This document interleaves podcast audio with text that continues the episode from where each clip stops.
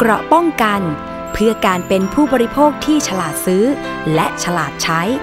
ในรายการ ภูมิคุ้มกัน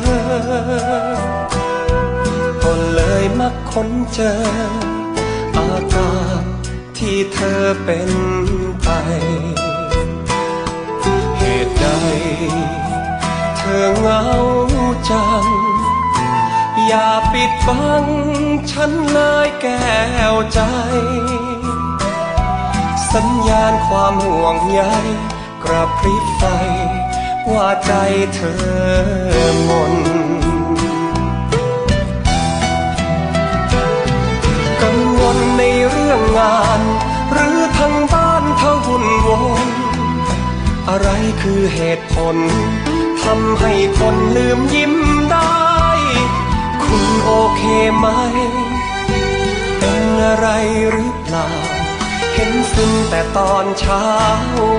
แอบเงาในเรื่องใด คุณโอเคไหม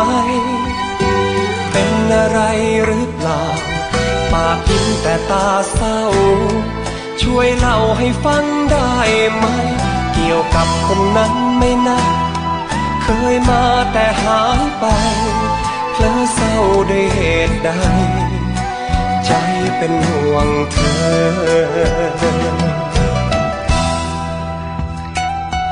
อยากบอกว่าหัวใจ เราผูกเอาไว้ใกล้กันเสมอ เจ็บใจแต่ต้องเธอ ให้ฉันรับรู้ด้วยคน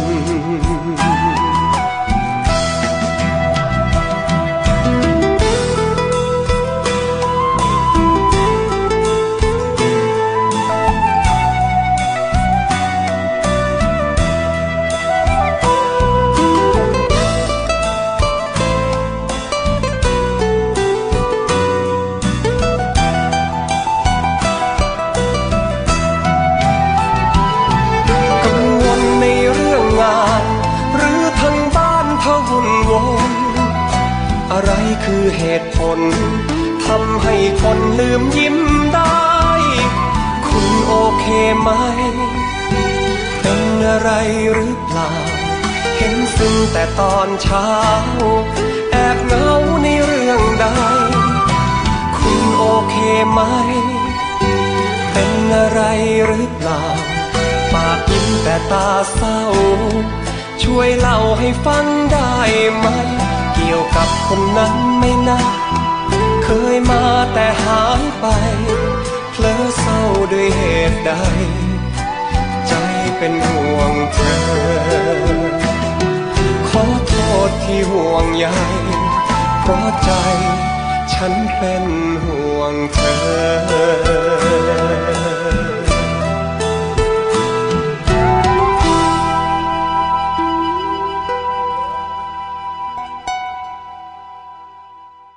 สวัสดีค่ะผู้ฟังคะต้อนรับเข้าสู่รายการภูมิคุ้มกันรายการเพื่อผู้บริโภคกันอีกเช่นเคยนะคะ ทางวิทยุไทย PBS www.thaipbsradio.com และฟังจากวิทยุชุมชนที่เชื่อมโยงสัญญาณนะคะ ไม่ว่าจะเป็นวิทยุชุมชนคนหนองยาไซสุพรรณบุรี FM 107.5เมกะเฮิร์วิทยุชุมชนปฐมสาคร จังหวัดสมุทรสาคร FM 106.25เมกะเฮิร์วิทยุชุมชนคนเมืองลี้จังหวัดลำพูนค่ะ FM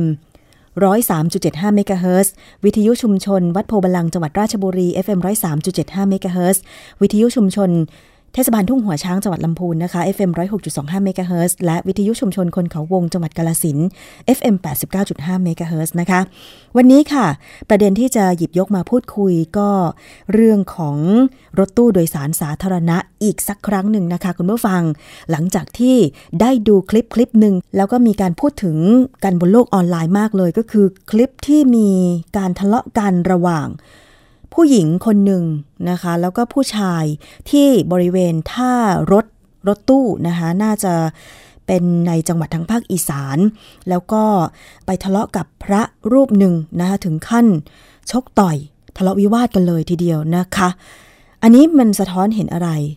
คือถ้าพระท่านเป็นผู้โดยสาร รถตู้สาธารณะท่านเองก็โดนละเมิด และอีกอย่างหนึ่งคือ มันเป็นเรื่องที่เหมาะสมหรือไม่ก็ถูกวิพากษ์วิจารณ์กันไปว่า มีการทะเลาะกันระหว่างคารวาสแล้วก็พระที่ท่ารถตู้เนี่ยนะคะสะท้อนถึงบริการของรถตู้สาธารณะหลาย ๆ อย่างเลยทีเดียวนะคะแล้วประกอบกับในช่วงนี้เนี่ยกรมการขนส่งทางบกออกประกาศ มาตรการควบคุมรถตู้หลาย ๆ อย่างเลยทีเดียวไม่ว่าจะเป็นการปรับเบาะที่นั่งรถตู้ไม่ให้เกิน 13 ที่นั่งนะคะแล้วก็แถวสุดท้ายของรถตู้เนี่ยจาก 4 ให้ปรับเหลือ 3 เบาะ เพราะว่าจะต้องเว้นช่อง ให้มีทางเดินในรถตู้นะคะประมาณสักเอ่อ40เซนติเมตรเพื่อให้เป็นทางออกฉุกเฉินเวลาเกิดอุบัติเหตุได้ และอีกหลาย ๆ มาตรการที่ออกมาคุมเข้มรถตู้ในช่วงนี้ แล้วทำให้ผู้ประกอบการรถตู้ในหลายจังหวัดค่ะ ไปยื่นหนังสือต่อทางการต่อผู้ว่าราชการจังหวัดต่อขนส่งจังหวัดว่า ขอผ่อนผันมาตรการเหล่านี้ได้ไหมเพราะว่าได้รับผลกระทบ เมื่อขับเร็วเกิน 90 กิโลเมตรต่อชั่วโมงเนี่ยก็โดนจับ ปรับนะคะ แล้วก็ผลประกอบการตอนนี้ก็รู้สึกว่าจะไม่ค่อยดีเหมือนเมื่อก่อนอะไรประมาณเนี้ยนะคะ ขอผ่อนผันไม่ใช้มาตรการที่คุมเข้มออกมา หลาย ๆ จังหวัดเลยที่ดิฉันได้นำเสนอข่าวไป วันนี้ค่ะก็เลยอยากจะชวนคุณคงศักดิ์ชื่นไกลลาดนะคะ จากโครงการรถโดยสารปลอดภัย มูลนิธิเพื่อผู้บริโภคเข้ามาพูดคุย แสดงทัศนะกันอีกสักครั้งหนึ่งนะคะ สวัสดีค่ะคุณคงศักดิ์คะครับผมสวัสดีครับค่ะ ที่ดิฉันเกริ่นไปนี่เป็นยังไงบ้างคะ สถานการณ์รถตู้ตอนนี้ค่ะ ก็เป็นสถานการณ์นะปัจจุบันนะครับที่เกิดขึ้นนะครับ ไม่ว่าจะเป็นเรื่องของเอ่อรถโดยสารประจำทาง และรถโดยสารที่ไม่ประจำทางนะครับค่ะแล้วก็ตามที่ทางคุณน้ำได้ชี้แจงมาเรื่องของที่ว่าไปยื่นหนังสือกันเนี่ยค่ะก็เป็นเรื่องที่เราจะต้องติดตามดูครับ เพราะว่ากลุ่มนี้คือกลุ่มของรถ ตู้โดยสารไม่ประจำทางก็คือรถที่มีเป็นป้ายทะเบียน 30 แล้วก็ 36 ครับค่ะกลุ่มนี้ก็อาจจะเอ่อมีข้อเสนอที่ค่อนข้างจะชัดเจนสำหรับเขาค่อนข้างชัดเจนนะครับ ว่าเหตุผลอะไรทำไมก็ถึงไม่อยากอยู่ในระบบอะครับ ถ้าหากค่ะว่าติดตามข่าวสารก็จะทราบว่ามีข้อเสนออยู่ประมาณสิบกว่าข้อครับผม ค่ะ พอจะสรุปคร่าวๆได้ไหมคะ ที่เขาเสนอมา ว่ามีอะไรบ้างแล้วก็แบบมัน มันดูแล้วกับหลักการกับกฎระเบียบที่เอ่อขนส่งอ่าทางบกเพิ่งออกมาเนี่ย จะพอเป็นเป็นไปได้ไหมอะไรอย่างเงี้ยค่ะ คือโดยสรุปก็คือเขาก็จะอ้างว่าเอ่อรถเขาเป็นรถไม่ประจำทางนะครับ เพราะฉะนั้นเนี่ยด้วยความเป็นรถไม่ประจำทาง ก็จะมีรูปแบบการให้บริการที่แตกต่างจากรถประจำทางอยู่ เช่น เอ่อไม่มีเวลาที่แน่นอนนะครับ เอ่อเอ่อมีกลุ่มลูกค้าที่อาจจะมีเป็นลูกค้าเฉพาะ ที่อาจจะต้องการความเป็นส่วนตัว เช่น เออเขาก็อ้างว่าการติดระบบ GPS เนี่ยจะทำให้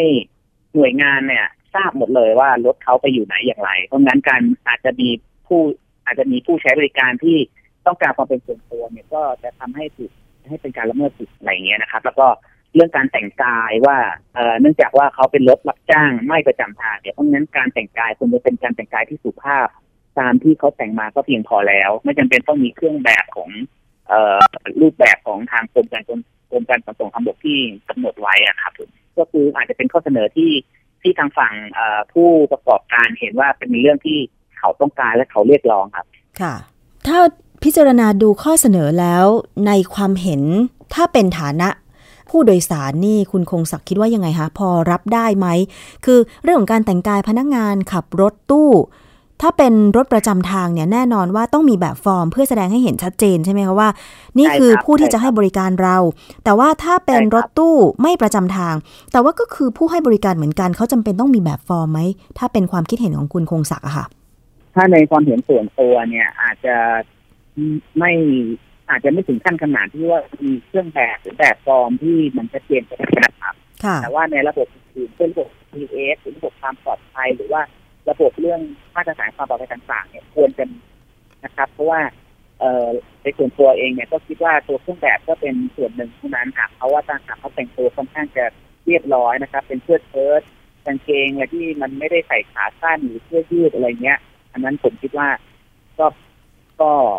ก็ยอมได้นะครับแต่ว่าถ้าเป็นเรื่องของมาตรฐานความปลอดภัย เรื่องการติดระบบ GPS เรื่องการปฏิบัติตามกฎหมายมันจะต้องทำแน่นอนครับ ค่ะ ถ้าเป็นเรื่องเครื่องแต่งกายก็เห็นว่ายังอนุโลมกันได้ใช่ไหมคะแต่ว่าเรื่องระบบความปลอดภัยนี่ คุณคงศักดิ์เห็นว่ายังคงต้องเข้มงวดตามมาตรฐานที่กรมการขนส่งทางบกประกาศมาใช่ไหมคะใช่ครับ เพราะว่าเรื่องมาตรฐานความปลอดภัยเนี่ยเป็นเรื่องสำคัญสำหรับการให้บริการนะครับไม่ว่าจะเป็นการติดระบบ GPS นะครับ การจำกัดความเร็ว อันนี้สำคัญมากนะครับ เเรื่องการต้องมีเข็มขัดนิรภัยการปรับเบาะที่นั่งต่างๆเหล่านี้หรือแม้แต่เรื่องของมาตรฐานของคนขับ ตัวโครงสร้างรถเนี่ยเป็นเรื่องที่ เออเรายอมไม่ได้นะครับ หากว่าเออมีการเออจะพยายามที่จะให้เปลี่ยนแปลงในส่วนตรงนี้ครับ ค่ะ แต่ว่าการจำกัดความเร็วนี่วันก่อนดิฉันก็อ่านข่าวไปนะคะว่า คนขับเนี่ยให้เหตุผลว่าถ้าขับไม่เกิน 90 กิโลเมตรต่อชั่วโมง ในจังหวะที่เร่งแซงบางทีอาจจะต้องเกิน 90 กิโลเมตรต่อชั่วโมงแบบเนี้ยค่ะ คิดว่ายังไงคะอ่าผมคิดว่าในเรื่องของการขับรถนะครับ เราคงไม่สามารถขับให้ได้ภายในกรอบ ภายในกรอบที่กำหนดได้ตลอดหนึ่งร้อยเปอร์เซ็นต์นะครับค่ะเพราะฉะนั้นเนี่ยจังหวะที่มีการเอ่อมีการแซงหรือมีการเร่งความเร็วในระยะเวลาสั้น ๆ เนี่ยเอ่อระบบมันก็ยังจะยังไม่ได้นำเข้าไปสู่ ศูนย์นะครับค่ะแต่ถ้าสมมติว่ามีการเร่งต่อเนื่องหรือว่ามีเร่งนานเนี่ยจนเกินเวลาที่กำหนดเนี่ยเอ่อระบบก็จะเข้าไปสู่ระบบของศูนย์ใหญ่เลยว่าเอ๊ะคุณมีความเร็วเกินนะ แต่ถ้าเป็นช่วงเวลาสั้น ๆ เนี่ยเอ่อเราก็อาจจะพอรับได้เพราะว่าในเส้นทางบางเส้นทางหรือบางจังหวะของการขับรถเนี่ยค่ะก็อาจจะต้องมีบ้างเล็กน้อยนะครับ ในส่วนตรงนี้แต่ว่าจริง ๆ ก็จริง ๆ ก็คิดว่าคนขับรถเนี่ยสามารถที่จะ ขับให้อยู่ในกรอบที่กำหนดได้เหมือนกัน โดยไม่จำเป็นที่ว่าจะเอาเอ่อในส่วนตรงนี้เอามาเป็นข้ออ้างนะครับผม อ๋อครับคือถ้า GPS ควบคุมความเร็วเนี่ยไม่ใช่ว่าเอ่อเกิน 90 หรือเกินอัตราความเร็วที่กำหนดปุ๊บ มันจะรายงานเข้าไปยังศูนย์ GPS ไม่ใช่ใช่ไหมคะครับมันจะมีคือก็จะมีเสียงเตือนอยู่ในรถขึ้นมาแต่ถ้าว่าเตือนยาวอะไรเงี้ยครับระบบค่ะมันก็จะยิงข้อมูลเข้าไปครับ อ๋อ มันก็มีระยะครับเวลาของมัน ถ้าเรามีเร่งครับแซงในมีครับจังหวะสักประมาณไม่ถึง2นาทีสมมุตินะคะ มันก็ยังไม่เตือนครับผมใช่ไหมคะ ครับ ก็จะเตือนให้อยู่ในรถหรือว่าอาจจะมีระบบเตือนนิดหน่อยแต่ว่าก็ยังไม่ได้เป็นความผิดอะไรอย่างเงี้ยนะครับ แต่ว่าถ้ามาหากว่าวิ่งเกิน limit เป็นระยะเวลานะณเวลาหนึ่งเนี่ยเอ่อระบบมันก็จะเข้าไปเตือนในศูนย์ของทางขนส่งศูนย์ตรวจจับความเร็วอะครับค่ะทางนู้นเขาก็จะเห็นว่าเออนี้มี พฤติกรรมเสี่ยงนะ หรือเข้าข่ายนะ ก็จะมีการแจ้งตามระบบไปครับอ๋อ เพราะฉะนั้นประเด็นนี้ก็น่าจะตัดไปได้เนาะครับหรือยังไงเพราะว่าทางขนส่งหรือว่าทางผู้ว่าราชการจังหวัดที่รับหนังสือก็บอกว่า จะนำข้อเสนอของผู้ประกอบการรถตู้ไม่ประจำทางเนี่ย ไปพิจารณากันอีกครั้งหนึ่งกับหน่วยงานที่เกี่ยวข้องแบบเนี้ยค่ะ ก็จริงๆ ผมคิดว่าเรื่องมาตรฐานต่างๆ เนี่ยก็ต้องใช้เหมือนกันหมดนะครับไม่ว่าจะเป็นรถโดยสารประจำหรือรถโดยสารไม่ไม่ประจำทาง แต่ยิ่งข้อเสนอของทางกลุ่มนี้ที่ว่าจะขอแยกตัวออกมาเนี่ยค่ะให้ไม่อยู่ในรถตามระบบเนี่ย ผมคิดว่าเป็นเรื่องที่ เอ่อไม่น่าจะเป็นไปได้นะครับ เพราะว่าเราก็ต้องถือว่าการที่เป็นรถรับจ้างสาธารณะก็คือรถโดยสารเนี่ยนะครับเพราะงั้นก็ต้องอยู่ในระบบอยู่ดี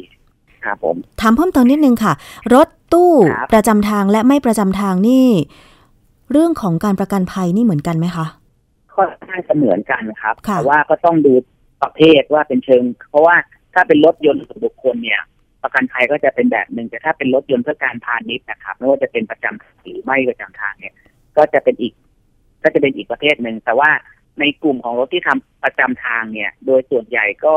อาจจะไม่ได้เป็นประกันชั้นหนึ่งหมดนะครับค่ะแต่ถ้าเป็นรถไม่ประจำทางเนี่ย แน่นอนเขารับลูกค้าที่เป็นลูกค้าเฉพาะ หรือเป็นลูกค้าที่ว่าจ้างเป็นการเฉพาะเนี่ยโดยส่วนใหญ่กลุ่มเนี้จะทำเป็นประกันชั้นหนึ่งเกือบทั้งหมดครับอ๋อค่ะครับ แต่ว่าถ้าเป็นรถประจำทางนี่ก็อาจจะไม่ใช่ประกันชั้นหนึ่งคือใช่ครับใช่เพราะเพราะว่าเบี้ยประกันจะแตกต่างกันด้วยใช่ไหมคะใชั้นหนึ่งชั้นเป็สองเบี้ยประกันค่อนข้างสูง แล้วก็เอ่อรายได้ของผู้ประกอบการเนี่ยก็อาจจะไปทำชั้นหนึ่งลำบากครับเพราะว่ารายได้การประกอบการของรถโดยสารประจำทางเนี่ย ก็อาจจะมีจำกัด นะครับแต่ถ้าเป็นเรื่องของรถรับจ้างไม่ประจำทางเนี่ย ก็อาจจะมีรายได้อีกแบบหนึ่งซึ่งอาจจะเพียงพอต่อการเอ่อทำประกันภัยชั้นหนึ่งเพื่อให้ครอบคลุมต่อการให้บริการของเขานะครับค่ะ อันนี้ก็มีความแตกต่างกันเล็กน้อยสำหรับรถตู้ ประจำทางและไม่ประจำทางก็ใช่ครับ คิดว่าจริง ๆ แล้วถ้าใครอยากจะเช่ารถตู้ไม่ประจำทาง ไปทัศนาจรอะไรต่าง ๆ ก็คงจะ พอพอรู้กันนะนะคะแต่ว่ารายละเอียดตรงนี้บางทีการประกันภัยอะไรอย่างเงี้ยเราก็ไม่ทราบได้จนกว่า เมื่อมี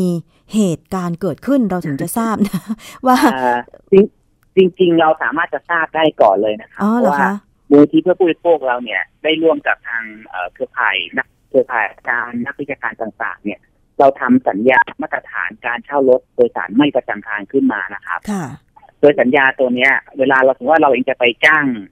นายกอซึ่งเป็นผู้ประกอบการรถตู้เนี่ย ให้เหมาเราไปไปนู่นไปนี่เนี่ย เราก็เอาสัญญาตัวเนี้ยไปให้เขาดูก่อนเลยว่าเอ๊ะคุณต้องปฏิบัติตามเงื่อนไขนี้นะไม่งั้นค่ะเราจะไม่ทำสัญญาแล้วก็จะไม่เช่ารถกับคุณอืมในสัญญาก็จะมีเงื่อนไขบอกชัดเจนว่าคนขับชื่ออะไร เส้นทางไหนมีคนขับที่สองไหมถ้าเกินสามร้อยกิโลหรือเกินสี่ชั่วโมงถูกไหมครับค่ะประกันภัยรถคันนี้มีประกันภัยอะไร ประกันภัยภาคบังคับชื่ออะไร ประกันอะไรระยะเวลาเท่าไหร่ ประกันภัยภาคสมัครใจยังไงค่ะนะครับ มีผ่านการตรวจสภาพรถมาแล้วหรือยังอะไรเงี้ยคือเราพยายามผลักดันการใช้สัญญาตัวนี้อยู่ ถ้าหากว่าคนที่สนใจเนี่ยอยากจะขอสัญญาตัวนี้ไปดูก็ได้นะครับ แล้วก็เราจะไปเช่ารถหรือจะไปเหมารถ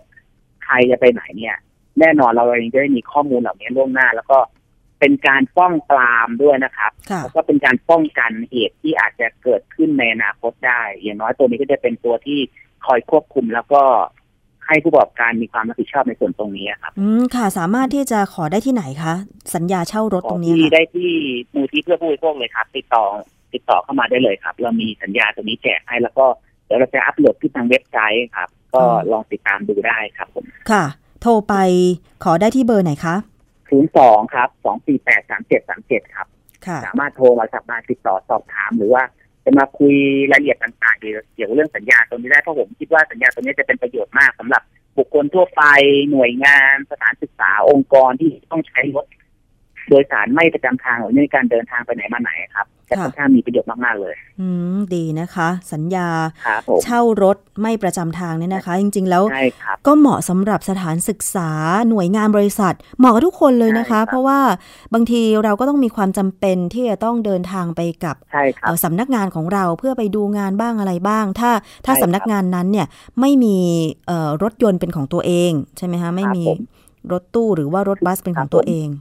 ครับ คืออยากเรียนเนี้ยครับว่าจากหลายเหตุการณ์ที่เกิดขึ้นนะครับไม่ว่าจะเป็นเอ่ออุบัติเหตุรถทัวร์พลิกคว่ำหรือรถของโรงเรียนพลิกคว่ำต่างๆ ที่เวลาไปสถานดูงานหรือไปทัศนาจรทัศนศึกษาเนี่ย โดยส่วนใหญ่จะไม่มีการทำสัญญากันนะครับค่ะเพราะฉะนั้นเนี่ยเราจะไม่ทราบเลยว่าเอ้รถคันที่เรานั่งเนี่ยปลอดภัยหรือเปล่า มีประกันภัยสมัครใจไหมมีภาคบังคับไหมซึ่งหลายเคสที่เราเจอเนี่ย เราก็จะพบว่า เออเดิมทีเราอยากจะได้รถคันหนึ่งเรา เราเองจ้างรถว่าเขาจะหารถประเภทกอมาให้ แต่ปรากฏว่าในวันเดินทางเนี่ยรถคันนั้นเกิดไม่มีละเขาเอารถขอมาให้เราเนี่ยค่ะแล้วเราก็ไม่ทราบเลยว่าสภาพรถคันนี้เป็นยังไงหรืออีกกรณีหนึ่งก็คือว่ารถมามีสภาพที่ไม่สมบูรณ์ แต่เราก็มีความจำเป็นที่จะต้องขึ้นแล้วเราก็จะไปบังคับเขาไม่ได้เพราะว่าเราไม่มีสัญญาที่จะบอกกับเขาว่าคุณต้องหารถแบบดีแบบนี้มาค่ะนะครับ หรือแม้แต่ว่ารถบางคันเช่าแล้ว ไม่รู้เลยพอเกิดเหตุถึงรู้ว่ารถคันนี้ไม่มีประกันภัย สิ่งต่างๆเป็นปัญหาจริงๆนะครับ ที่เกิดขึ้นเพราะงั้นเราก็เลยคิดว่าเรื่องสัญญาตัวนี้เรื่องสำคัญที่จะทำให้เราอาจจะกำจัดจุดอ่อนหรือว่าป้องกันปัญหาในส่วนตรงนี้ได้นะคะครับอันนี้ก็ถือว่าเป็นการป้องกันไว้ก่อนก่อนที่จะไปเช่ารถนะคะใช่ครับทั้งรถผมตู้แล้วก็รถบัสด้วยนะคะใช่ครับค่ะ กลับมาที่ประเด็นรถตู้กันต่อ ไปไกลเลย มาถึงครับคลิปผมระทึกที่เผยให้เห็นภาพของพระสงฆ์ทะเลาะกับพนักงานของรถตู้ ร่วมบริการคันหนึ่งนะคะเข้าใจว่าเป็นท่ารถตู้ในอำเภอโพนทองจังหวัดร้อยเอ็ดค่ะ เพราะว่าส่งภาษาอีสานกันด้วยนะคะครับคือเจ้าของคลิปเนี่ยที่ถ่ายคลิปไว้ได้เอ่อเธออธิบายบอกว่า เธออยู่ที่สถานีขนส่งแห่งนี้แหละ แล้วก็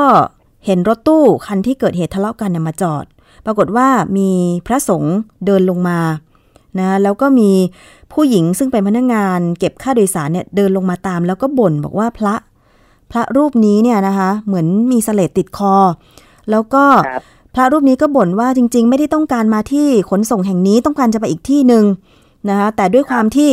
เอ่อไม่มีรถแล้วจึงยอมขึ้นมาอะไรประมาณเนี้ยนะคะแต่ว่าพนักงานหญิงท่านนั้นเนี่ยก็ด่า อย่างหยาบคายกับพระ พระเดินครับเดินออกมาจากรถแล้วนะคะปรากฏว่าย้อนกลับไปแล้วก็เกิดการทะเลาะกัน ทีนี้ก็เกิดชกต่อยวุ่นวายเลย พนักงานผู้ชายอีกคนนึงก็เลย กลายเป็นคู่มวย กลายเป็นคู่มวยกับพระไปเลยอะไรอย่างเงี้ยค่ะครับสองรอบด้วยกันจนจีวรท่านปลิวเลยเนี่ยนะคะ มันสะท้อนครับให้เห็นถึงบริการของรถโดยสาร แล้วก็อะไรอีกหลาย ๆ อย่างเลยตรงนี้ ในการดำเนินการจริง ๆ แล้วเนี่ยนะคะเหตุการณ์นี้เกิดขึ้นเมื่อ 1 พฤษภาคม 2560 เวลาประมาณ 15 นาฬิกา เป็นรถตู้โดยสารประจำทางของบริษัทร้อยเอ็ดดอนตาล ทะเบียน 10ขีด0555 มุกดาหารนะเลขข้างรถ 269ขีด6วิ่งระหว่างจังหวัดร้อยเอ็ดอำเภอดอนตาล จังหวัดมุกดาหาร แล้วก็มีนายพันลบประเสริฐอายุ 35 ปีทำหน้าที่คนขับ นางสาวิตรีศรีสมบัติวัย 38 ปีภรรยาทำหน้าที่เป็นกระเป๋ารถตู้คันดังกล่าว แล้วก็รับผู้โดยสารจากขนส่งร้อยเอ็ดมุ่งหน้าปลายทางที่อำเภอดอนตาลมุกดาหาร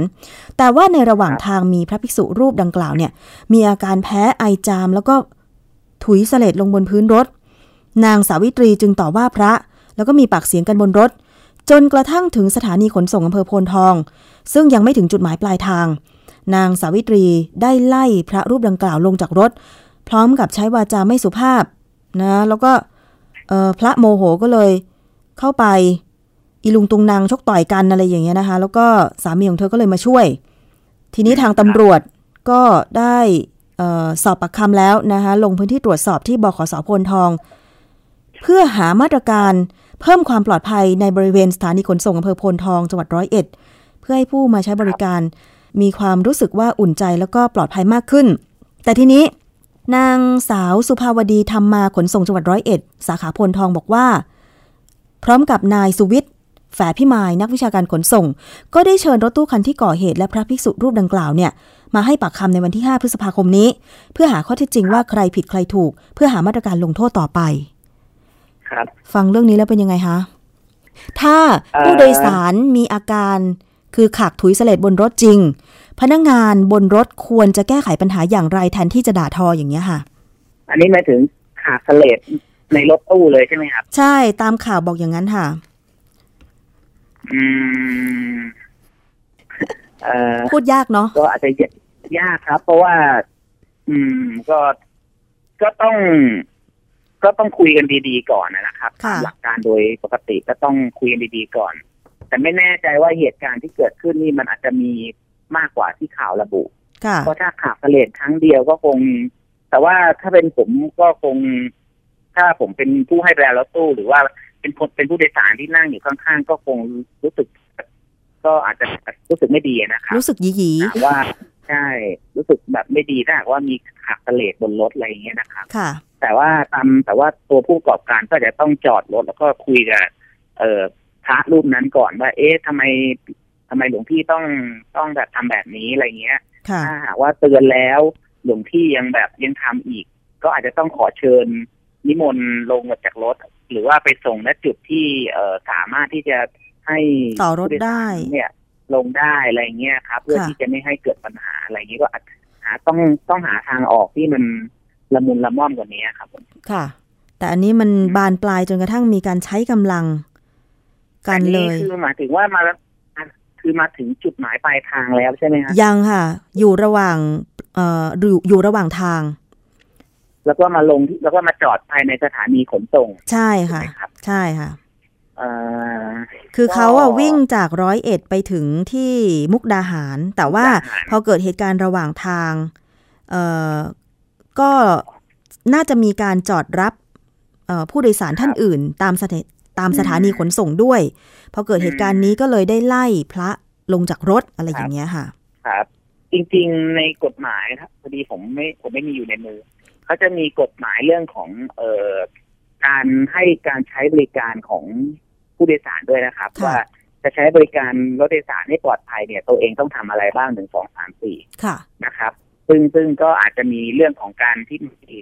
ที่ไม่ทำตัวหรือไม่ขาดทะเลหรือไม่อะไรเนี่ย เข้าใจว่าอาจจะมีเป็นเป็นเป็นส่วนหนึ่งในนั้นด้วยค่ะนะฮะแต่ว่าอันนี้ก็อาจจะเป็นกรอบสำหรับประชาชนผู้ใช้บริการว่า คุณจะต้องปฏิบัติตัวอย่างไรในเมื่อเวลาคุณนั่งอยู่ภายในรถโดยสารนะนะครับ ค่ะ แต่ว่าในส่วนของตัวผู้ประกอบการเนี่ยก็อย่างที่เรียนได้ทราบอะว่าก็ต้องหาทางออกที่ละมุนละม่อมกว่านี้ เพราะว่าในส่วนของผู้ให้บริให้ตัวผู้ประกอบการเองเนี่ย ก็จะมีกฎหมายเหมือนกันควบคุมในเรื่องการให้บริการด้วยความปลอดภัยว่าคุณจะต้องทำอะไรบ้าง ค่ะ เช่น เอ่อ ต้องไม่ให้ผู้โดยสารลงจากรถก่อนถึงเวลาสมควร ต้องไม่ใช้กริยาวัดที่ไม่สุภาพอะไรเงี้ยครับค่ะก็จะเป็นเงื่อนไขแล้วก็เป็นกฎหมายของบรบกับ การขนส่งทางบกที่ควบคุมอยู่ครับ อืม ค่ะ แต่ว่าอีกกระแสหนึ่งก็บอกว่า พระท่านก็บอกว่า รถตู้เนี่ยไม่จัดที่นั่งให้พระนะคะ ให้พระไปนั่งใกล้ผู้หญิง แล้วก็อืมเอ่อคนแน่นเบียดกันอะไรประมาณนี้ด้วยนะคะอืมซึ่งจริงแล้วเนี่ย เดี๋ยวเรารอดูผลการสอบของขนครับส่งจังหวัดร้อยเอ็ดอีกทีหนึ่งว่าเป็นครับยังไงนะคะ ครับ จริงๆในรถตู้ก็ไม่ได้มีที่นั่งเฉพาะสำหรับพระพิสุเนาะแต่ว่ามันจะมีเบาะเดี่ยวด้านซ้ายมือ ใช่ตรงนั้นก็พระก็สามารถนั่งได้ แต่ว่าก็ไม่แน่ใจคือเราไม่มีคุณข้อได้จริง ใช่ ตรงนั้นว่า เอ๊ะเรื่องราวมันเกิดขึ้นยังไงทำไมพระต้องไปนั่งเบียดกับสีกาหค่ะรือผู้หญิงอะไรเงี้ยครับซึ่งค่ะก็เป็นเรื่องที่ไม่เหมาะไม่ควรอืมหรือว่าถ้าหากว่าพักทีหลังเนี่ยเอ้นั่งด้านหน้าคนขับได้ไหมแต่ว่าหรือนั่งเบาะเดี่ยวได้ไหมอะไรเงี้ยก็อาจจะต้องเป็นเรื่องที่ให้ทางพนักงานสอบสวนหรือว่าทางเอ่อเจ้าที่ขนส่งอะค่ะ สอบข้อเท็จจริงส่วนตรงนี้ให้มันชัดเจนอีกครั้งนิดนึงแต่ว่าโดยปกติแล้วถ้าเราขึ้นรถเมล์หรือว่ารถบัสคันใหญ่ ๆ เนี่ยเขาก็จะมีที่นั่งเฉพาะสำหรับพระภิกษุนะคะใช่จะเป็นครับใช่ครับเป็นอย่างนี้อยู่แล้วเบาะแรกด้านซ้ายพอเราขึ้นไปอะรเงี้ยจากบันไดรถโดยสาร เบาะแรกทางครับด้านผมขวามืออะไรอย่างเงี้ยใช่ไหมคะอ่าแล้วก็จะแยกใช่เป็นครับเบาะเดี่ยวมา ถ้ามีพระภิกษุใช่ขึ้นไปหลายรูปก็เอ่อให้ท่านนั่งแยก ตามเบาะเดี่ยวเรียงแถวกันไปอย่างนี้ใช่ไหมคะครับผมครับอืมครับแต่จริงๆรถตู้ก็จะมีจุดให้เฉพาะอยู่ในทางปฏิบัติคือถ้าเราเป็นผู้หญิงนั่งอยู่บนรถตู้แล้วเราเห็นพระภิกษุขึ้นมาอย่างเงี้ย เราก็ต้องยอมหรือผู้ชายก็ตาม เราก็ต้องยอมที่จะลุกจากเบาะเดี่ยว เพื่อสละให้ครับพระท่านนั่งเพราะว่าท่านไปนั่งเบียดกับครับคนอื่นไม่ได้อย่างเงี้ยค่ะ ครับก็จริงๆก็เป็นเรื่องเป็นเขาเรียกว่าเป็นวิถีปฏิบัติเป็นเรื่องที่ เรารับทราบกันมาอย่างดีแล้วว่า เอ๊ะถ้าเออเรานั่งอยู่แล้วแล้วมีหลวงพ่อหลวงพี่ขึ้นมาระหว่างทางเนี่ยเออเออเราก็อาจจะต้องขยับให้ท่านได้นั่งในมุมที่เหมาะสมค่ะถูกไหมครับ ใช่อ่าว่าหรือแม้แต่คนขับก็อาจจะต้องบอกว่า เอ๊ะเออตอนนี้มีหลวงพี่ขึ้นมานะครับขยับไปด้านหลังได้ไหมค่ะให้ท่านหลวงพี่ได้นั่งอยู่ในจุดตรงนี้ ซึ่งเป็นจุดที่ไม่ได้ไปไปแบบกระทบกระทั่งกับใครอะไรอย่างเงี้ย แต่ว่าก็อย่างที่เรียนได้ทราบหรอกครับ เราก็ไม่รู้ว่าส ถานการณ์ตอนนั้นเป็นยังไงใครใครขึ้นก่อนหลังนั่งยังไงอะไรเงี้ยครับค่ะก็เป็นเรื่องที่อาจจะพูดลำบากนิดนึงใช่ เดี๋ยวรอผลสอบแล้วมาคุยกันอีกทีเนาะว่า จริง ๆ แล้วเนี่ยมันใช้มาตรการอะไรมากำกับเหตุการณ์แบบนี้ได้บ้าง เพื่อว่าในอนาคตผู้ประกอบการรถโดยสารเอ่อ สายอื่นๆ จะได้ยึดเป็นแนวทางปฏิบัติ หรือว่าครับขนส่งทางบก จะมี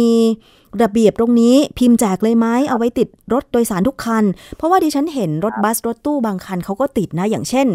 เอ่อมีติดป้ายว่า กรุณางดใช้เสียงดัง อะไรอย่างเงี้ย กรุณางดคุยโทรศัพท์เสียงดัง กรุณางดคุยโทรศัพท์ขณะขึ้นโรงรถอะไรอย่างเงี้ยครับมันเป็นบางคันที่ที่มีเอ่อป้ายเหล่านี้ติดบนรถแต่บางคันก็ไม่ติดครับผมทำให้ ผู้โดยสารอาจจะพอไม่เห็นป้ายก็เลยไม่ทำตามกฎระเบียบหรือเปล่า ใช่ไหมคะ จริง ๆ ตัวผู้โดยสารเองก็ต้องจริง ๆ ผมเองคิดว่าเราไม่เห็นจำเป็นที่จะต้องมีบอกขนาดนั้นนะนะครับค่ะถ้าเราไปใช้บริการในรถเนี่ยสามัญสำนึกหรือว่าจิตหรือว่าตัวเราเองก็ต้องรู้สึกว่าเอ๊ะเราไม่ควรจะเล่นโทรศัพท์ให้มันแสงแยงตาคนอื่น หรือว่าไม่ควรจะคุยโทรศัพท์เสียงดังในรถโดยสารสาธารณะอะไรเงี้ยครับค่ะนะฮะอันนี้ก็เป็นเรื่องนิดนึงแต่ว่าผมฝากประเด็นหนึงแล้วกันว่า เออกรณีเนี้ยกรณีที่เกิดเหตุรุนแรงเนี่ยนะครับ ผมคิดคนที่เป็นพนักงานประจำรถเนี่ย ก็มีส่วนสำคัญนะครับค่ะที่ว่าจะต้องห้ามตามหรือว่าต้องอะไรเงี้ยครับ แต่ว่ากฎหมายก็มีชัดเจนว่าถ้าหากว่าพนักงานประจำรถเนี่ยแสดงกิริยาวาจาไม่สุภาพเนี่ย มีโทษปรับเนี่ย ไม่เกินห้าพันบาทเลยนะครับนี่ถือว่ารุนแรงมากใช่แต่ว่าจากที่เราเห็นว่าจากเห็นที่เราเห็นหลายๆข่าวเนี่ย ทางขนส่งก็อาจจะปรับ ตามดุลพินิจนะครับค่ะจะน้อยไปหามากตรงนั้นก็อาจจะต้องลองดูก่อนว่ากรณีแบบนี้จะออกมาแบบไหน เพราะว่าจากภาพที่เห็นนี่ก็ถือว่ารุนแรงมากพอสมควรรุนแรงค่ะ เพราะว่าไม่ใช่ทะเลาะระหว่างคารวาสด้วยกัน อันนี้คารวาสใช่ทะเลาะครับกับพระเลยนะคะใช่ครับนะคะก็เราอาจจะเอ่อไม่ค่อยได้เห็นนะครับ แต่ว่าในอินเทอร์เน็ตก็มีการเอ่อคอมเมนต์กันอย่างเยอะแยะมากมายว่าเป็นเรื่องราวที่มันไม่น่าเกิดขึ้นเลย คือบางคนก็วิจารณ์ไปในฝั่ง ของพระท่านว่า เอ่อทำไมท่านไม่สำรวมอะไรอย่างเงี้ยนะคะ คือจริงๆแล้วแบบอืมครับเหตุการณ์ตรงนั้นเราก็ไม่ไม่ไม่ไม่อาจทราบได้ว่าอารมณ์ขนาดนั้นมันรุนแรงขนาดไหนอะนะคะ เอาเป็นว่าใช่ครับเดี๋ยวถ้าผลสอบออกมาแล้ว พระอาจเราจะมาคุยกันอีกทีใช่มาคุยกันอีกที แต่ว่าพระท่านก็คงจะต้องไปเขาเรียกยังไงล่ะ รับรับทางวินัยพระแล้วกันใช่ไหมคะ ส่วนคารวาสก็รับผลในทางคารวาสก็แล้วกัน ครับ คือในส่วนของเอ่อพระก็คงจะมีโทษอย่างแบบที่บอกก็อาจก็อาจจะมี เอ่อเขาเรียกอะไร ข้อวินัยปฏิบัติต่างๆอะไรกันนั้นอยู่แล้วนะครับ ค่ะ แต่ในส่วนของพนักงานขับรถหรือผู้ประจำรถเนี่ยแน่นอนว่าจะมีกรอบการปฏิบัติตามกฎหมายกรมการขนส่งทางบกอยู่แล้ว เพราะฉะนั้นเนี่ยอันนี้เดี๋ยวเราอาจจะต้องมาตามดูว่าเอ๊ะพฤติกรรมเรื่องของการแสดงวาจาไม่สุภาพหรือแม้แต่ เอ่อให้ผู้โดยสารลงจากรถทั้งทั้งๆที่จ่ายค่า จ่ายค่าเดินทางตามจำนวนแล้วเนี่ยเขาทำได้ไหมซึ่งจริงๆกฎหมายเนี่ยเขาทำไม่ได้นะค่ะก็ก็อาจจะต้องมาดูว่ากรณีแบบนี้เนี่ยจะมีกี่ข้อหาหรือว่าจะมีเรื่องอะไรที่ทำให้เราทราบได้ว่าเอ๊ะพฤติกรรมแบบนี้ก็ไม่ควรจะมีอยู่ในระบบการให้บริการ ค่ะเอาละค่ะนี่คือเรื่องราวของรถโดยสารสาธารณะที่ยังมีประเด็นกันต่อเนื่องทุกวันเลยนะคะ ไม่จบไม่สิ้นทุกวันครับค่ะครับผมทำให้เรามีเรื่องคุยในรายการ แต่จริงๆแล้วเนี่ยเราไม่อยากให้ภาพไม่ดีเหล่านี้เกิดขึ้นเลย ไม่ว่าต่อกับผู้โดยสารหรือว่าต่อผู้ประกอบการเนาะเพราะฉะนั้นเนี่ยเดี๋ยวต่อไปมาตรฐานต่างๆ มันอาจจะดีขึ้น มีแนวโน้มที่ดีขึ้นแล้วอะนะคะ แต่ว่าในทางปฏิบัติเหตุการณ์จริง ๆ เนี่ย บางทีคนสำคัญก็คือผู้ให้บริการแล้วก็อารมณ์ของคนณขนาดนั้นว่าอืมเราจะ ยับยั้งชั่งใจแล้วก็มีสติขนาดไหนเท่านั้นเองนะคะ ใช่ครับผมครับผมเอาละค่ะ วันนี้ต้องขอบคุณอีกครั้งหนึ่งกับคุณคงศักดิ์ชื่นไกลลาดนะคะ โครงการรถโดยสารปลอดภัย มูลนิธิเพื่อผู้บริโภคที่กรุณาพูดคุยกันในรายการขอบคุณค่ะ ได้ครับขอบคุณครับสวัสดีคค่ะรับสวัสดีค่ะผู้ฟังคะเราพักกันครู่หนึ่งเดี๋ยวช่วงหน้ากลับมาติดตาม ทั้งนานาสาระด้วยแล้วก็เรื่องอื่นๆด้วยค่ะ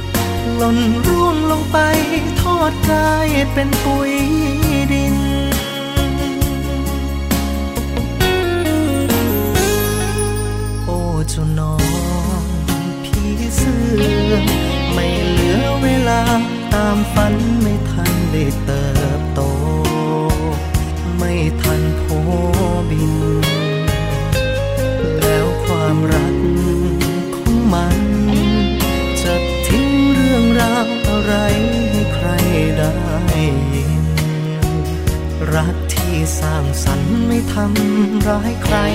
ต่อให้หิว ก็ฝืนก็ทน จะยอมไม่กลืนไม่กินดอกใบให้เจ้าดอกไม้ราคาแค่ใช้น้ำค้างเพื่อพอประทัง ตายังมองเชื่นชมแค่เพียงดอกไม้ไม่เคยคิดมองตัวเอง จนชีวิตเจ้าน้องก็ตายลงไป ยอมทำไปแม้ไม่มีใครจะมองเห็น หล่นร่วงลงไปทอดกายเป็นปุ๋ย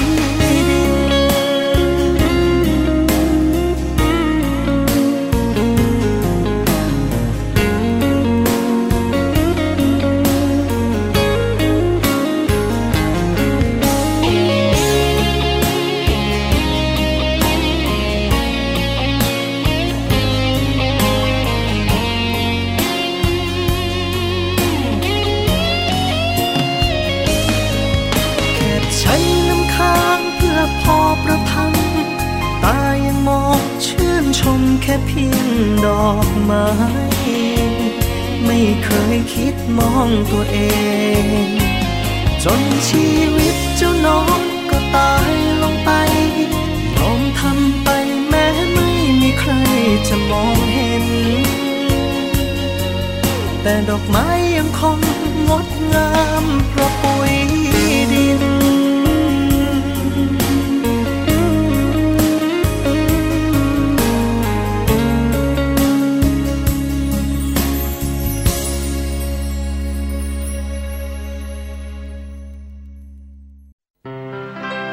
เกราะป้องกัน เพื่อการเป็นผู้บริโภคที่ฉลาดซื้อ และฉลาดใช้ ในรายการ ภูมิคุ้มกัน นี่คือช่วงเวลาของรายการภูมิคุ้มกันรายการเพื่อผู้บริโภคนะคะ ช่วงนี้มีข่าวเรื่องของค่า FT ใช่ไหมคะ ที่กกพยืนยัน ปรับขึ้นค่า FT ทำให้ผู้ใช้ไฟฟ้าบ้านเรือนต่างๆเนี่ยนะคะ จะต้องจ่ายค่าไฟเพิ่มละค่ะ ในรอบบินตั้งแต่พฤษภาคมถึงสิงหาคม 2560 นะคะ หลังจากที่ทางเครือข่าย องค์กรผู้บริโภค ภาคประชาชนได้ถแถลงข่าวคัดค้านการปรับขึ้นค่า FT ของกกพไป เมื่อวันก่อนนะคะทำให้ตอนนี้กกพเองก็ถแถลงกลับค่ะ ยืนยันการปรับขึ้นค่า FT ไม่ได้ปรับสวนกระแสกับราคาก๊าซที่ลดลง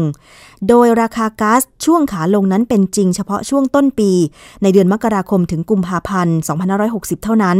แต่ราคาก๊าซหลังจากนั้นมีแนวโน้มเพิ่มขึ้น การปรับขึ้นค่า FT ที่กกพประกาศนะคะจะขึ้นที่ 12.52 สตางค์ต่อหน่วย ซึ่งเครือข่ายผู้บริโภคบอกว่าไม่เห็นด้วย เพราะว่าราคาก๊าซปากหลุมนั้นมีแนวโน้มลดลง นะคะ ทางด้านนายวีรพลจิระประดิษฐ์กุล กรรมการกำกับกิจการพลังงาน ในฐานะโฆษกกกพชี้แจงว่า ราคาก๊าซแม้จะอยู่ในช่วงขาลง ก็เป็นแต่เฉพาะช่วงต้นปีในเดือนมกราคม และกุมภาพันธ์2560 เท่านั้น แต่หลังจากนั้นราคาก๊าซมีแนวโน้มเพิ่มขึ้น โดยต้องดูราคาก๊าซในภาพรวมที่เรียกว่า ราคาพู ซึ่งประกอบไปด้วยก๊าซจากอ่าวไทยและเมียนมา การนำเข้า LNG และก๊าซจากแหล่งบนบกในประเทศ นอกจากนี้นะคะ การรับซื้อไฟฟ้าจากพลังงานหมุนเวียนในช่วงเดือนพฤษภาคมถึงสิงหาคม 2560 ลดลง 1.20 สตางค์ต่อหน่วย จึงไม่ได้เป็นการแบกรับภาระการซื้อพลังงานทดแทนที่มากเกินไป โฆษกกกพกล่าวยืนยันว่า การปรับขึ้นราคา FT งวดเดือนพฤษภาคมถึงสิงหาคม 2560 กกพได้พิจารณาอย่างรอบคอบ รอบด้านถึงผลกระทบต่อผู้ประกอบการธุรกิจและประชาชน ซึ่งหากในรอบนี้ไม่ปรับขึ้นค่า FT ก็จะกระทบกับค่า FT ในงวดต่อไปในเดือนกันยายน ถึงธันวาคม 2560 ให้สูงขึ้นไปกว่ารอบนี้ และหากกกพเลือกตรึงราคา FT งวดนี้ไว้ ก็จะทำให้การไฟฟ้าฝ่ายผลิตแห่งประเทศไทย หรือกฟผนั้น ต้องรับภาระเป็นเงินถึง 7,786 ล้านบาท ซึ่งท้ายที่สุดแล้วผู้ใช้ไฟก็ต้องจ่ายค่าไฟในส่วนนี้คืนแก่กฟผภายหลังอยู่ดีคุณผู้ฟังอันนี้คือคำถแถลง ชี้แจงของกกพว่าทำไมจะต้องปรับขึ้นค่า FT หรือค่าพลังงานผันแปรในการเผลิตกระแสไฟฟ้าถึง 12.52 สตางค์ต่อหน่วยนะคะ คุณผู้ฟัง เพราะฉะนั้นก็เตรียมเงินในกระเป๋าที่จะควักจ่ายเพิ่มให้ดีๆ ค่ะนะคะรอบบินเดือนเมษายนที่ผ่านมาคุณผู้ฟังจ่ายค่าไฟบ้านไปเท่าไหร่ ดิฉันพันกว่าบาทแน่อืมแล้วถ้าพฤษภาคมยังคงเปิดแอร์หรือว่าใช้ไฟแบบเดือนเมษายน แน่นอนว่าต้องจ่ายมากกว่าพันกว่าบาทแน่นอนเลยนะคะอะเดี๋ยวมาคอยดูกันก็แล้วกันค่ะ มาดูอีกเรื่องหนึ่งนะคะ เกี่ยวกับเรื่องของ สหกรณ์แท็กซี่คุณผู้ฟัง วันที่ 5 พฤษภาคม 2560 นี้นะคะ กรมส่งเสริมสหกรณ์จะหารือกับกรมการขนส่งทางบก เพื่อร่วมปรับโครงสร้างสหกรณ์แท็กซี่ สร้างความน่าเชื่อถือให้กับผู้ใช้บริการค่ะ โดยมีทั้งมาตรการควบคุมและกำกับดูแล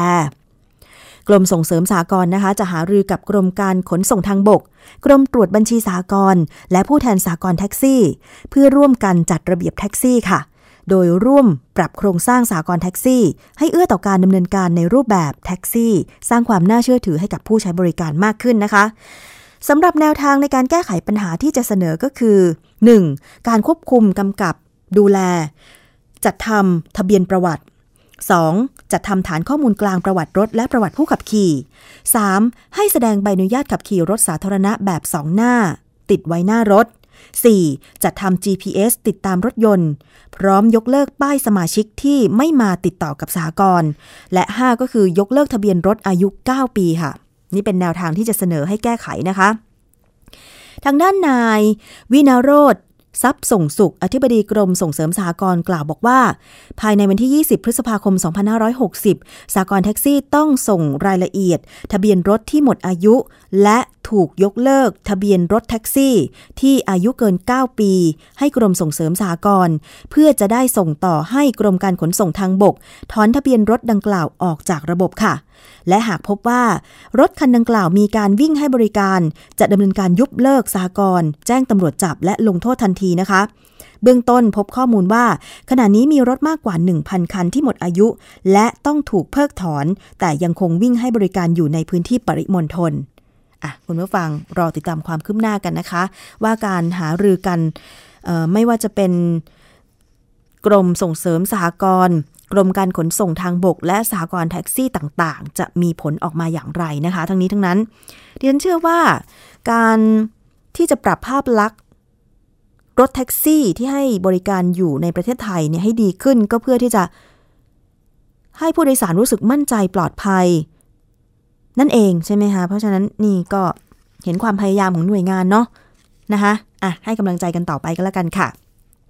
ช่วงนี้ไปติดตามรับฟังนานาสาระกันค่ะ ไปฟังซิว่าคุณยศพรพยุงสุวรรณจะนำเสนอประเด็นอะไรค่ะ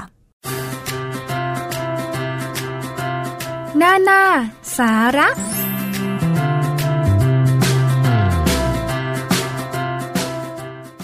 ต้อนรับคุณผู้ฟังเข้าสู่ช่วงนานาสาระ กับผมยศพรพยุงสุวรรณนะครับ วันนี้สิ่งที่นานาสาระ จะมานำเสนอให้คุณผู้ฟังได้ติดตามรับฟังเนี่ยนะครับก็เป็นเรื่องที่ฟังดูเหมือนไกลตัวแต่เอาเข้าจริงแล้วเนี่ยไม่ไกลเลยนะครับ ถ้าคุณผู้ฟังได้มีโอกาสสัญจร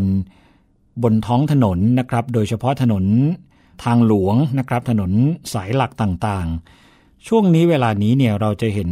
ไฟป่าค่อนข้างเยอะคือ คือจะใช้คำว่าไฟป่าเนี่ยก็ไม่ไม่ใช่ซะทีเดียวนะครับ หมายถึงไฟที่เผาหญ้าที่อยู่ข้างทางอันอันนั้นคือหนึ่งเหตุการณ์ที่เราจะเห็นกัน แต่คราวนี้เวลาที่ไหม้ทีเนี่ยก็ไม่ใช่ว่าไหม้อยู่หย่อมเดียวนะครับ บางทีเกิดเป็นเหตุซึ่งกินพื้นที่เป็นวงกว้าง ซึ่งก็อันตรายเหมือนกัน แล้วก็ หมายถึงไฟป่าด้วย ไฟป่าในที่นี้ก็คือไฟป่าที่เราจะเห็นจากข่าวเวลาที่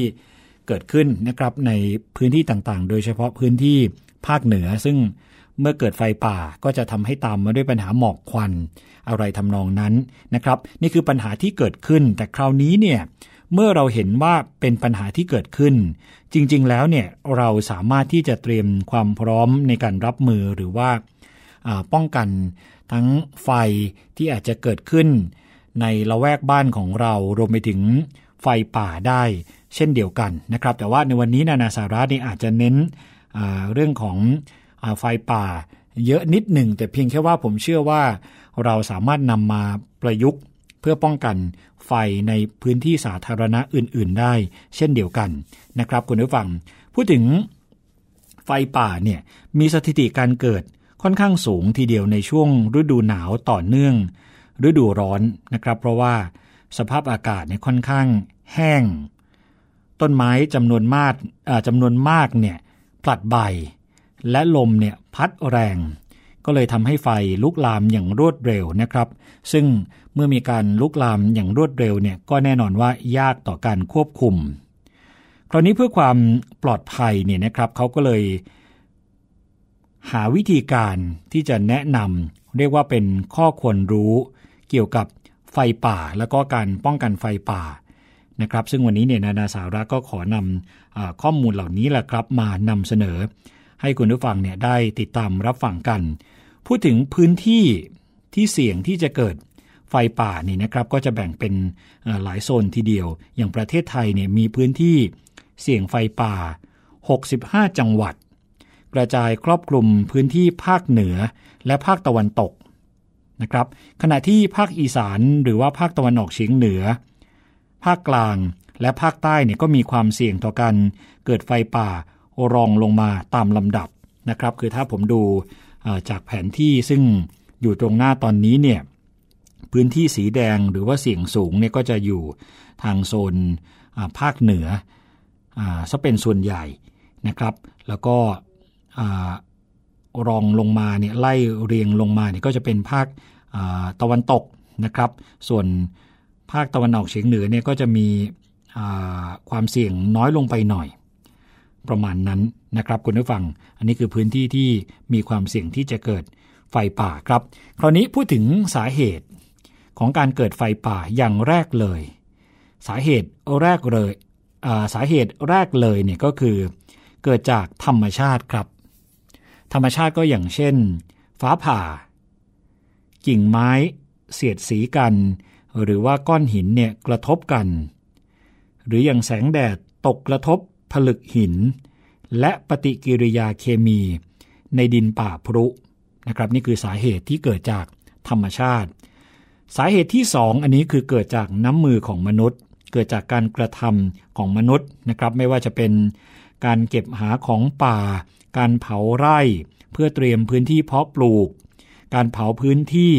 เพื่อเดินทางและจุดไฟให้แสงสว่างในการเดินป่า การล่าสัตว์ การจุดไฟเผาป่า ให้กลายสภาพเนี่ยเป็นทุ่งหญ้าสำหรับเป็นแหล่งอาหารสัตว์ รวมไปถึงความประมาทด้วยนะครับไม่ว่าจะเป็นการไม่ดับกองไฟ การทิ้งก้นบุหรี่บนพงหญ้าซึ่งเป็น หญ้าแห้งก็จะมีความเสี่ยง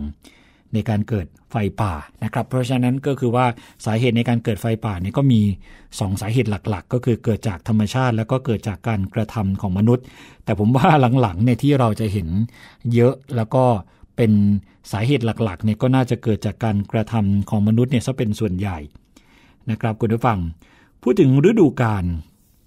ในการเกิดไฟป่าเนี่ยก็จะเป็นช่วงเดือนพฤศจิกายนถึงเมษายนของทุกปี เพราะว่าเป็น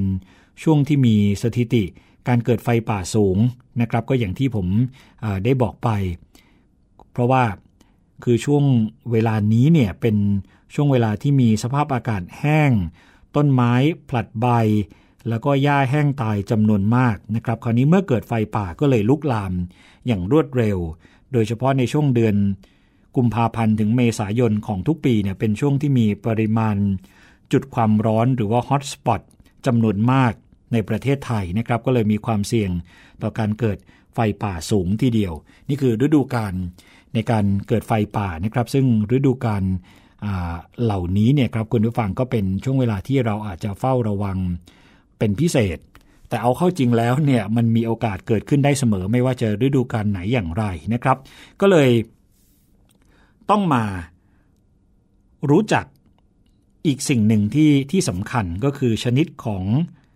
ไฟป่านะครับ ขยายความตรงนี้ให้คุณผู้ฟังได้ทราบเพื่อให้คุณผู้ฟังได้รู้ถึงที่มาที่ไปกันสักนิดหนึ่ง คือชนิดของไฟป่าเนี่ยแบ่งเป็น 3 ชนิดตามลักษณะการเผาไหม้นะครับ ชนิดไฟป่าชนิดแรกเลยเนี่ยก็คือเขาเรียกว่าไฟใต้ดินนะครับ ไฟใต้ดินเนี่ยลักษณะการเกิดก็คือเป็นไฟที่ลุกลาม ใต้ผืนดินในพื้นที่ป่าไม้ ในลักษณะ คุกรุ่น อย่างช้าๆนะครับ ไม่มีควันและเปลวไฟ อันนี้มักจะเกิดในพื้นที่ป่าพรุ ถ้าเป็นไฟป่าชนิดไฟใต้ดินเนี่ยความเสียหายก็คือมีอัตราการลุกลามช้าที่สุดนะครับคือลุกลามเนี่ยค่อนข้างช้า แต่กลายเป็นว่า การลุกลามที่ช้าเนี่ยกลับกลายเป็นควบคุมยากนะครับ และสร้างความเสียหายกับพื้นที่ป่าไม้มากที่สุด นี่คือไฟใต้ดินนะครับ ส่วนชนิดไฟป่าชนิดต่อมาก็คือไฟผิวดิน ไฟผิวดินเนี่ยลักษณะ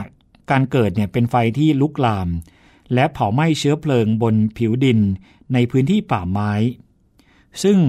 พบมากที่สุดในประเทศไทย ดยความรุนแรงของไฟเนี่ยขึ้นอยู่กับชนิดของเชื้อเพลิงนะครับ ส่วนความเสียหายเนี่ยก็จะส่งผลกระทบ ต่อการเจริญเติบโตของต้นไม้ และคุณภาพเนื้อไม้ค่อนข้างเยอะทีเดียวนะครับ นี่คือไฟผิวดิน ชนิดของไฟป่าชนิดที่ 3 ก็คือไฟเรือนยอดนะครับ ไฟเรือนยอดเนี่ยลักษณะการเกิดก็คือเป็นไฟที่ไหม้ลุกลาม ไปตามยอดต้นไม้หรือพุ่มไม้ มีอัตราการลุกลามเนี่ยอย่างรวดเร็ว ตัวเปลวไฟสูงและรุนแรงมากนะครับ คือถ้าเป็นไฟเรือนยอดเนี่ยความเสียหายนี่ก็จะสร้างความเสียหายต่อพื้นที่ป่าไม้อย่างรุนแรง เพราะว่าลูกไฟที่ตกลงบนพื้นที่ป่าไม้เนี่ยทำให้เกิดไฟผิวดินเนี่ยไปพร้อมๆกัน นะครับคุณผู้ฟังชนิดของไฟป่าเนี่ยมี 3 ชนิดที่อันนี้เราก็ควรจะทราบไว้เช่นเดียวกันนะครับ ไม่ว่าจะเป็นไฟใต้ดิน ไฟผิวดิน หรือว่าไฟเรือนยอด แต่ว่าถ้าเป็นไฟที่ลุกลามและก็เผาไหม้ ซึ่งพบในบ้านเรามากที่สุดเนี่ยส่วนใหญ่จะเป็นไฟผิวดิน ซึ่งก็ส่งผลกระทบ ต่อการเจริญเติบโตของต้นไม้ และคุณภาพของเนื้อไม้นะครับคุณผู้ฟัง คราวนี้มาถึงการป้องกัน โดยเฉพาะการป้องกันไฟป่านี้หลายท่านอาอาจจะสามารถนำไปปรับใช้ได้แล้วก็ลดโอกาสนะครับที่จะเกิดไฟทั้งไฟป่าหรือว่าไฟในพื้นที่เป็นพงหญ้าในที่สาธารณะ ซึ่งก็สร้างความเสียหายมากพอสมควรนะครับ เวลาที่เราเห็นไฟลุกอยู่ ข้างทางแล้วก็กินวงกว้างเนี่ยมันดูหวาดเสียวยังไงไม่รู้ไหมครับคุณผู้ฟัง ยิ่งโดยเฉพาะเวลาไหม้แล้วก็เข้าไปใกล้ปั๊มน้ำมันเนี่ยโอ้โหยิ่ง รู้สึกไม่ค่อยดีเท่าไหร่นะครับ ถ้าเราสามารถลดการเกิดไฟไหม้ที่ว่านี้ลดภัยที่อาจจะเกิดขึ้นนี้เนี่ยมันก็จะเป็นการลดความเสี่ยงที่จะเกิดความสูญเสียตามมาด้วยนะครับ การป้องกันไฟป่าอย่างแรกที่เขาแนะนำก็คือการกำจัดวัสดุที่เป็นเชื้อเพลิง ก็ง่าย ๆเลยนะครับ ก็เก็บกวาดพื้นที่ให้โล่งเตียน ไม่ให้เป็นแหล่งเชื้อเพลิง พร้อมกับใช้วิธีฝังกลบขยะ และไถกลบเศษวัชพืชเนี่ยแทนการเผา เพื่อเตรียมพื้นที่การเกษตรนะครับ อย่างแรกเลยคือกำจัดวัสดุที่เป็นเชื้อเพลิงนะครับอย่างต่อมาก็คือหลีกเลี่ยงการประกอบกิจกรรมเกี่ยวกับไฟนะครับ ไม่ว่าจะเป็นการไม่เผาขยะ หรือเศษวัชพืช พื่อเตรียมพื้นที่เพาะปลูก ไม่เผาหญ้า เพื่อถางทำทางเดินในป่า ไม่ทิ้งก้นบุหรี่ ลงบนพงหญ้าแห้งนะครับ ไม่เก็บหาของป่าหรือว่าล่าสัตว์ โดยการจุดไฟหรือรมควัน เพราะว่าอาจจะลุกลามเป็นไฟป่าได้ หลีกเลี่ยงนะครับสิ่งเหล่านี้ก็จะเป็นการป้องกันไฟป่า ก็คือหลีกเลี่ยงการประกอบกิจกรรมเกี่ยวกับไฟ อย่างต่อมาที่จะเป็นการป้องกันไฟป่าก็คืองดเว้นการจุดไฟ หรือก่อกองไฟในพื้นที่ป่าไม้ครับ ถ้าคุณผู้ฟังก่อกองไฟ คุณผู้ฟังควรจะดูแลอย่างใกล้ชิด และใช้น้ำราดดับไฟให้สนิททุกครั้ง เพื่อป้องกันเพลิงลุกลาม กลายเป็นไฟป่านะครับต้องอย่าลืมเลยนะครับคุณผู้ฟังเพราะบางทีเรามองว่ามันเป็นเพียงแค่ การจุดไฟเล็กๆ เท่านั้นกองไม่ได้ใหญ่โตอะไร จะกลายเป็นไฟป่าได้อย่างไร ซึ่งมันเคยเกิดขึ้นมาแล้วครับ คือถ้าไม่ดูแลอย่างใกล้ชิด แล้วก็ไม่ใช้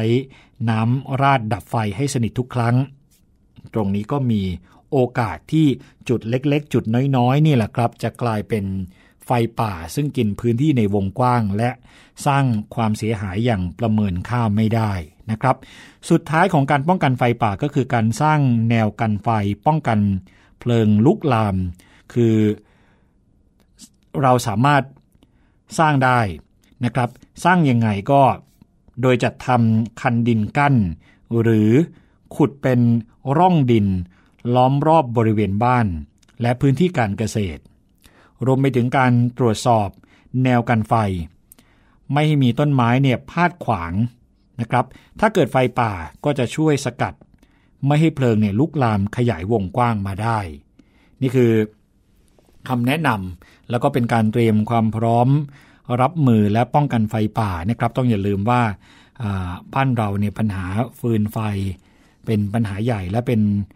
ปัญหาสำคัญ นะครับไม่ว่าจะช่วงไหนไม่ว่าจะเทศกาลไหนเนี่ยเรา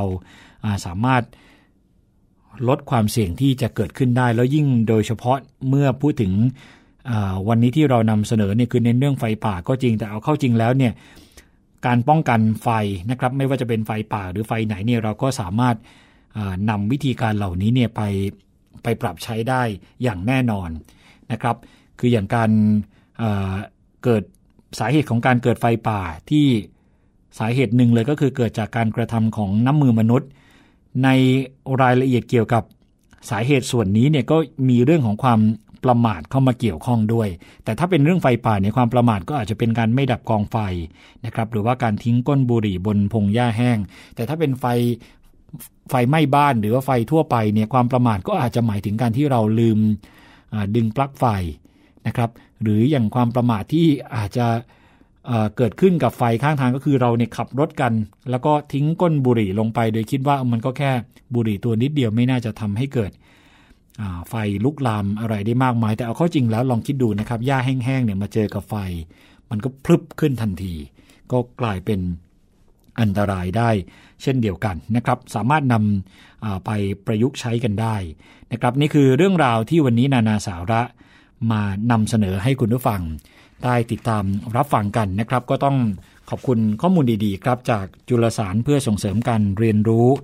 ด้านการจัดการภัยพิบัติลดหยุดภัยนะครับ โดยกรมป้องกันและบรรเทาสาธารณภัย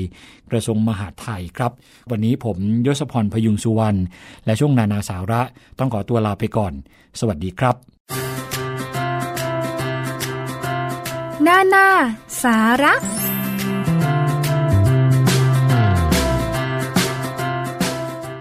ขอบคุณมากเลยนะคะสำหรับการติดตามรับฟังรายการภูมิคุ้มกันรายการเพื่อผู้บริโภคกับดิฉันชนะทิพไพรพงศ์ค่ะ หมดเวลาไปแล้วล่ะคะ สวัสดีค่ะ